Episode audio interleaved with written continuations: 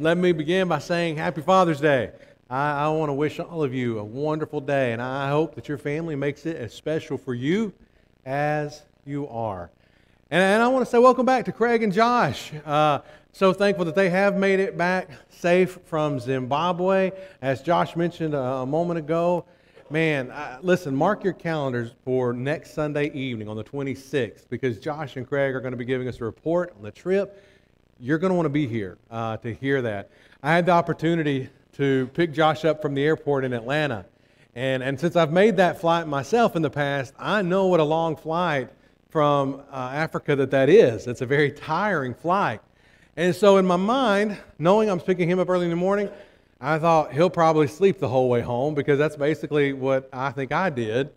And so when I, I picked him up, I was excited. I gave him a big hug, and we got in the car. I said, listen, you can do one of two things. You can go to sleep and I'll leave you alone. Or you can tell me all about your trip because I'd love to hear. He didn't hush till I pulled in his driveway. I mean, he told me all about all the good things that God was doing there in Zimbabwe, from, from the Atlanta airport all the way to Rainbow City. So you're going to want to be here to be a part of that next Sunday night, to be a part of, of knowing the good that God continues to do and the work that just continues to flourish uh, through hands like Malafi Melangini and so many others there who have just been faithful servants of God for, for so very long. So we're looking forward to that report next Sunday evening. Um, did a little bit of quick research. Did you know Mother's Day, and I said the right one there, Mother's Day became an official holiday in 1914? Any guesses when Father's Day became an official holiday? I'm hearing some people say the 60s. It was 1972. 1972, before us poor dads finally got a little bit of love. Before somebody finally stepped up and said, You know, I mean, moms do a lot, but they wouldn't be a mom without a dad. Just saying. All right? Dads are pretty important too. Maybe we need to take some time to, to celebrate them as well. And believe it or not, even preaching on Father's Day, it's a little more challenging than preaching on Mother's Day. Uh, and, and I found, I used to find it much more challenging before I became a dad. That, that made it even tougher for me to, to come up with stuff to say on Father's Day. Craig's dad, our, our late brother Polk King, he got on me one Father's Day. And it was after a, a sermon. He says, Boy, I want to know why you're always so nice to those mamas, but you're not to us.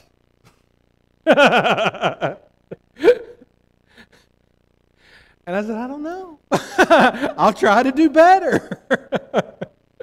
and then I became a dad. And I, I began to understand then. But there's a lot that goes into being a, not just a good dad, but a, but a godly dad. So, so why, why is there such a, a different outlook? Why, why is so much more, even money, man, if you do some quick research, it's staggering how much more money is spent even on Mother's Day than even on Father's Day. So why? I wish I could say, well, because moms are more materialistic. But that's not the reason. no. I think part of the reason is because we live in a world, including many of us, we have a lot of daddy issues. You see, if you have, some of y'all don't get this, you know, ask somebody else to explain it later. Uh, if you have, or if you had a godly father, then you should count yourself very blessed.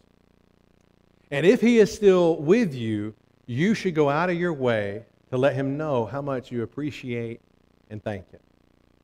And the reason I say that is because just looking at statistics, if you have or have had a good, godly father in your life,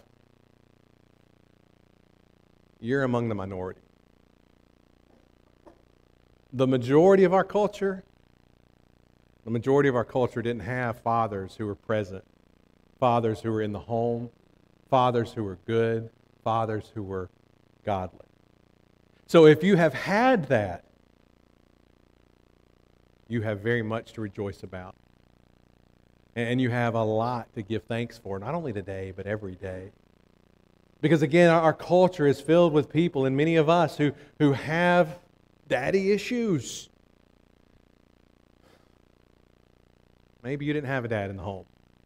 Maybe your parents divorced for whatever the reason they, they separated and you grew up without a, a dad at home. Maybe your dad was at home, but he certainly wasn't godly, and most of the time he wasn't even that good. Maybe he was pretty abusive. Maybe, maybe there were times you frankly wish he was nowhere around because it seemed even more hurtful and harmful, him being present, than if he were gone. You see, those kind of circumstances, they, they leave us with a lot of daddy issues.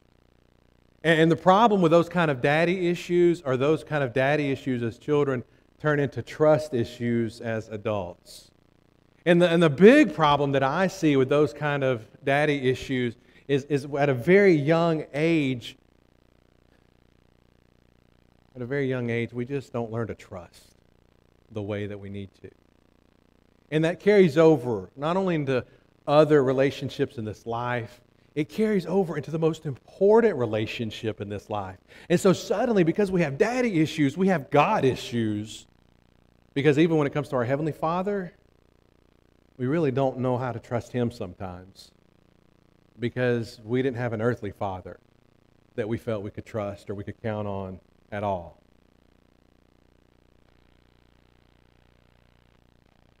They're not there.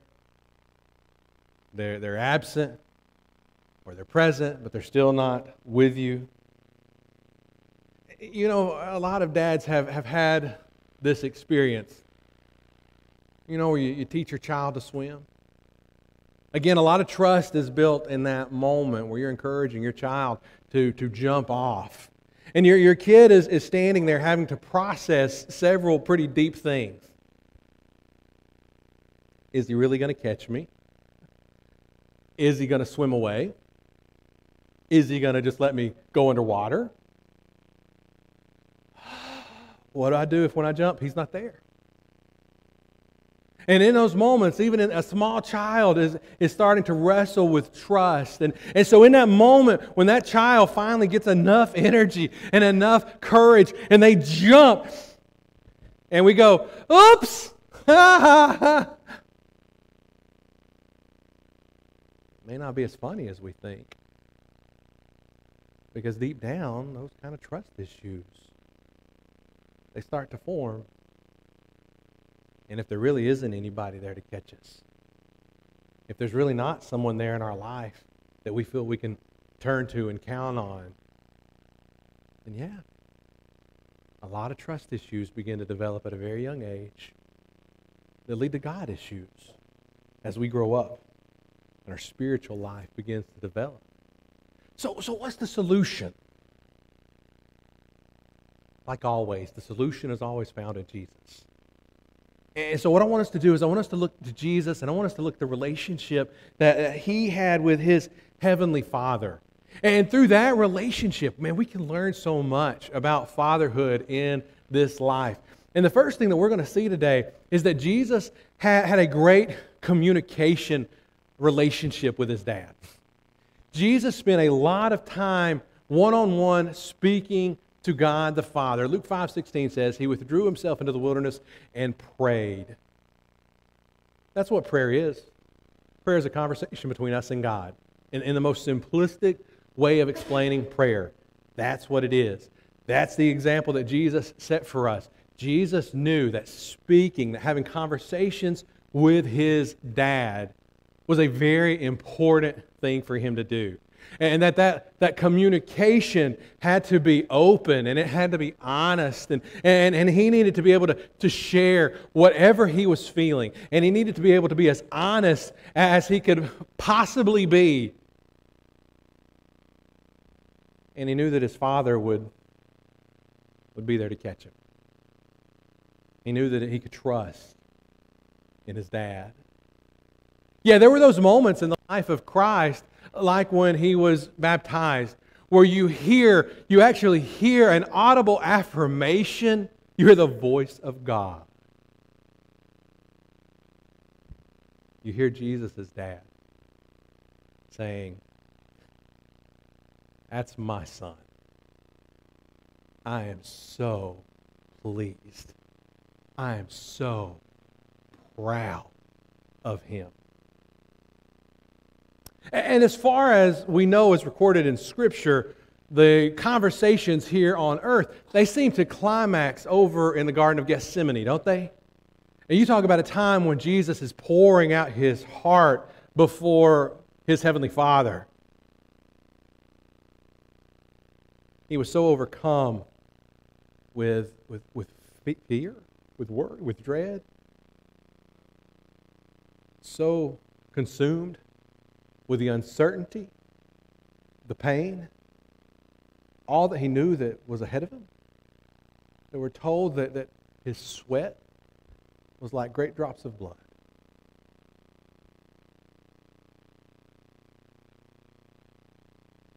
He's like a kid on the edge of the pool. Very uncertain. Not sure. Not, not, not sure if he's going to like what happens next. Not really looking forward to what's about to occur. But what he knows, as, as honest and as, as emotionally honest and raw and transparent as he was in that moment, as he was praying. You remember his prayer, right? He was praying, Father, if it be your will, remove this cup from me. Yet, not my will, but yours be done. In that dread, in that uncertainty, he trusted enough to still jump. He trusted enough to know that he could still put one foot in front of the other, knowing what was ahead of him. And he knew that above all, no matter what he faced, he knew that his heavenly Father would see him through. He knew he could trust him above all others. Today, I want to encourage us to, to look at, at fatherhood. I want us to look at fatherhood as well as God the Father is a father. Now, I mentioned before about this, this communication, the prayer life that Jesus had. Other people, by the way, other people had noticed this prayer life of Jesus, and they became very curious about it. And so, because of their curiosity, they went to Jesus and they said, Teach us. Teach us how to pray. Now, think about what they're asking. I'll tell you what they're not asking. They're not asking, uh, Jesus, do you bow your head? Do you close your eyes? Do you hold your hand up like this or like this? How, what, are, what are the mechanics of prayer? No. They're saying, Lord, teach us to speak to the Heavenly Father. Te- teach us to have a conversation with God the Father.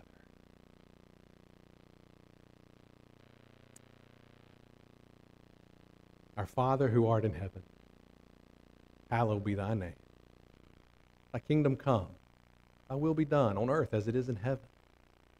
Give us this day our daily bread and forgive us our debts as we have also forgiven our debtors. Do not lead us into temptation, but deliver us from evil. For this is the kingdom and the power and the glory forever. Amen.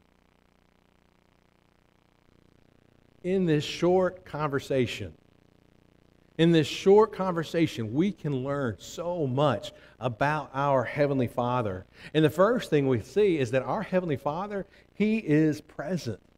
Our Father who art in heaven. Uh, now, Jewish children would oftentimes refer to their daddy as, as Abba. Abba meant here, Abba meant present we have a heavenly Father. Yes, he, he's in the spiritual realm of heaven, but he is ever present. Our Heavenly Father is always with us. Our Heavenly Father will never leave us. Our Heavenly Father will never forsake us. Our Heavenly Father is never, He's never going to go out for milk and not come home, okay? Like our Heavenly Father is always here, no matter the circumstances of life. Now, can we walk away from that Father? Oh, you better believe it. The same way that the prodigal son did. We can walk away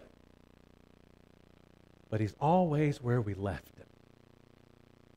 And His doors and His arms are always open to our return. Our Heavenly Father, our Heavenly Father is always among us. He's present, but He's also pure. Hallowed be thy name. He's holy.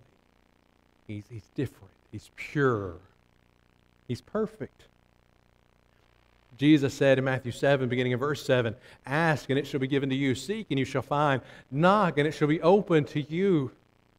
For everyone who asks receives, and he who seeks finds, and to him who knocks it shall be opened. Or what? Or who is there among you? When a son shall ask for a loaf, will give him a stone. Or if he shall ask for a fish, he'll not give him a snake, will he? If you then, being evil, know how to give good gifts to your children, how much more shall your Father who is in heaven give what is good to those who ask him.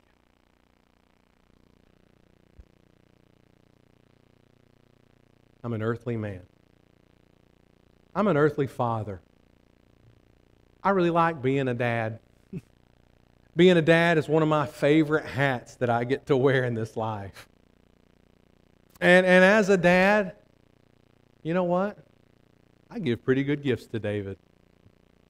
Look, just it wasn't too long ago that uh, the two of us, just he and I, we went to Atlanta. We went to a Braves game. We spent the night at a hotel, went swimming. I mean, we just had a blast, just the two of us. And, and those are precious memories, those are good gifts. But my gifts? my gifts are nothing in comparison to the gifts of God. As, as, a, as an earthly, sinful man, I, I may try my best to give to my child. But, but there is no way that I can ever outgive God. Because God is, again, He is the creator and the sustainer of life. He, he is the giver of all good things, as we'll see in a moment. I can never outgive Him. And I'm thankful for that. I'm thankful for that. Our God is good and He is pure and He is also powerful. Thy kingdom come. You know what? If there's a kingdom, there's got to be a king. And if there's a king, then that means he's in charge. And if he's in charge, then you better believe if it's his will, he has the power to deliver you. Again, as a dad, you know one thing I hate? I hate when David's sick and I can't do anything about it. I always know that he is sick or getting sick whenever he gets still and quiet. when, when those two things happen and he's still awake, I go, oh man, are you feeling okay? And all of us as parents, we, we, we know that feeling of, of wanting to make our kids just well. You know, we, we want to make them better right now. And I think, especially as dads, we want to fix things and we want to fix things now. A lot of parents, a lot of parents have, have struggled with a lot more than just a, a physically sick child. There, there are so many parents who struggle with watching their children, oftentimes grown children, make very unwise spiritual choices. They, they see their grown children trapped by the bonds of sin. And there's nothing that they themselves can do about it for their child. Leaves a dad feeling kind of helpless. Because again, a dad is someone who wants to fix it and fix it now. he, he wants things to be the way they know he knows he, they're supposed to be right now. And, and I think sometimes in those moments, maybe we as dads get a little bit impatient But, but I think in those moments, it's just because we just want what's best. there was a show called that once Father Knows Best. We want what we know is best. It's just, well, our time is not always God's time. And I'm thankful to know that we have a God who is powerful enough that if it be His will, whether it's physical or spiritual, children can be healed. You and I, we have our limitations. God does not. God is all powerful. And for that, I am eternally thankful. God is also our provider. Again, going back to what Jesus said a moment ago in that prayer, He said, Give us this day our daily bread. God will provide for us what we need. Didn't say want. That's not what the scriptures teach us. He will provide us what we need. Again, in the book of James, we read these words in James chapter 1 and verse 17 that every good and perfect gift is from above. God will provide for us all that we need in this life, all the, the physical and spiritual blessings that we have. They're from Him. Sometimes our thinking, we, we get trapped in the limitations, I think, of our own thinking, don't we? And, and when we point at things, maybe it's your job, maybe, maybe it's the clothes on your back, maybe it's your car, whatever it is in your life. If someone were to come up to you and say, hey, who gave you that? Our mind is oftentimes very limited in that we would say, so and so did. I got a Father's Day Atlanta Braves shirt today. If I wear it sometime, you say, hey, Blake, who gave you that? I'm going to say, David gave me this shirt. But that's not entirely true. It's the beginning of the story, but it's not the end of the story. David gave me a shirt, God gave me David. God ultimately gave me the shirt. All good things are from above. So, so we have to get our eyes to open a little bit wider to see beyond just the physicality of this earth and realize that the good things that we enjoy in this life it's not just from somebody here. I think that's what keeps us trapped here sometimes in our minds. All good things are from above. A heavenly Father who truly knows how to provide for all of our needs. He also pardons. He forgives our debts according to the prayer that Jesus prayed. Maybe your dad, um, maybe he, he's kind of hateful. Maybe your dad was kind of mean. Uh, maybe, maybe your dad was condescending. Maybe your dad was somebody who just, he wouldn't forgive, man. If he felt like somebody had wronged him, he wrote them off. And, and he held grudges. And, you know, you, you just, you couldn't win with your dad. And so you knew, you knew you never wanted to be on his bad side because if you ever got there, there was really no getting off of it. Like he, he would have nothing else to do with you. I'm sorry if that's the way your dad was, because that's not how our Heavenly Father is. Our Heavenly Father, He, he actually wants to forgive us. And that's something when, when we mess up, when we sin, when we fall short, when we hurt Him with our actions or inactions that may miss His mark, He still wants to pardon us. He wants to forgive us. There is like no point here on earth where God takes the book with all of my mistakes in it and goes, Up, oh, Blake just hit his limit. I'm done. He, he has crossed that point of no return with me. We do that sometimes. We shouldn't, but we do. God never does. God always wants to forgive. What did Jesus say? In John 3:16 and 17, I know you know it very well. There Jesus said for God, who's God? God is my heavenly Father and yours. For our Heavenly Father so loved the world that he gave his only Son. Whoever believes in him should not perish but have eternal life. For God did not send his Son into the world to condemn the world, but in order that the world might be saved through him. God doesn't want to condemn. He, he is not in the condemning business. Now, will there be condemnation? Yeah. Yeah. For those who never come to Christ, for those who are outside of Christ? Yeah. But that is not what God wants. God so much wants to pardon us of our sins, to forgive us of our sins, to save us from ourselves. He sent His only Son because He knew that His only Son, what was the only sacrifice that would ever be worthy of cleansing us.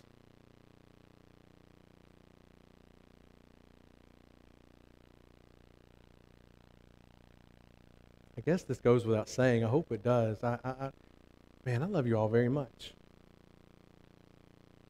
Um, I'm not even going to punch my son in the face for you, let alone give his life. But my Heavenly Father did. My Heavenly Father gave the life of His only begotten Son because He wants to forgive you. He wants to pardon you. He wants to save you. And I'm very thankful for that. He protects us. Jesus said in that prayer, do not lead us into temptation uh, when we face temptation, when we face trials, God wants to be our protector. He wants to continue to see us through those moments. Uh, listen, our Heavenly Father can do some amazing things in our lives if we will let Him. He can even take the very things, the very temptations, the very sin struggles that we have, the things that Satan is trying to absolutely wreck us with and destroy our lives. God can use those same things and He can strengthen us and He can be glorified even in our weaknesses if we will allow Him to do that. Because He wants to protect us, He wants to keep us safe, He wants to help us through whatever the storms of this life may be. And as He protects us and as He sees us through, man, those are the moments when the, that promise of God that I know you're very familiar with there in Romans 8 28, that's when you really see that coming to fruition in your life and you really begin to understand what this means. We know that God causes all things to work together for good to those who love God, to those who are called according to His purpose. So, dads, the challenge for you and I, the challenge for us is to look to the characteristics. These are just a few, by the way. to look to the characteristics that our Heavenly Father so perfectly exemplifies for us. And, to look at Him, look at Him as a Heavenly Father and say, now what, what can I do to be more like Him? We're never going to get there, by the way. It's all part of the journey. The key is you continue on the journey, that you never stop advancing toward wanting to be more and more Christ like, more and more like the Father. To do that, all you have to do is draw near to God. Sounds pretty simple, doesn't it? Draw near to, draw near to God, He'll draw near to you. That's what we're promised in James. Man, what a, what a beautiful passage. But the problem sometimes is we don't really want to draw near to God. Like we know it's the right thing to say, and we know it'd be the right answer. But when we begin to understand what that means, there's things in our life that we, we don't want to give up. There's things in our life we don't want to stop.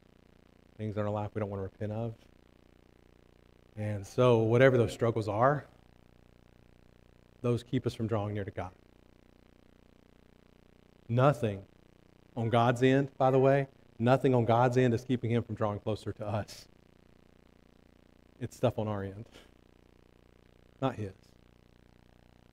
And, and if we'll draw near to him, he'll draw near to us. But it's our struggles, isn't it? It's our struggles that so often keep us from drawing near to Him.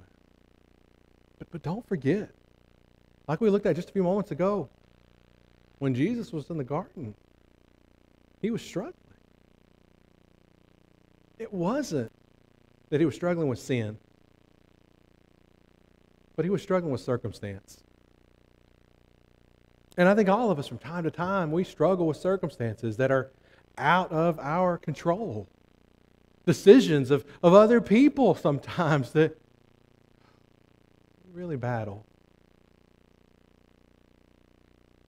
Maybe for you, maybe your struggle is uh, over the loss of a loved one. Maybe it's the, the death of a parent or even the separation of a parent. Maybe for you, it's, it's a divorce, a divorce you went through or a divorce that your parents went through. Maybe for you, it's, it's a dream, a dream that you had at a, a very young age that just it never came to pass. Not like you really hoped and dreamed that it would. And you still struggle with that. You, you still struggle with being able to, to move forward.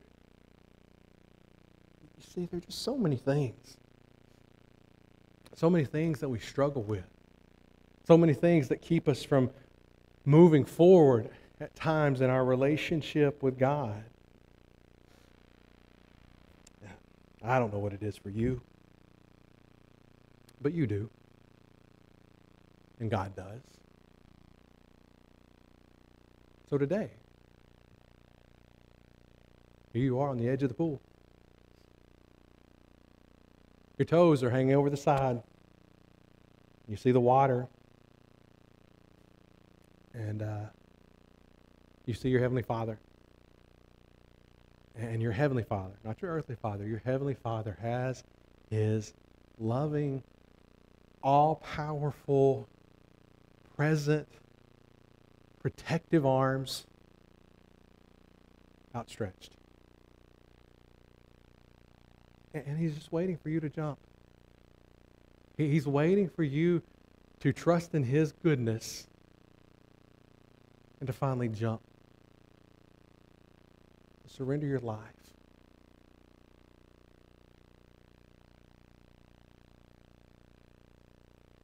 I don't know what's keeping you from it,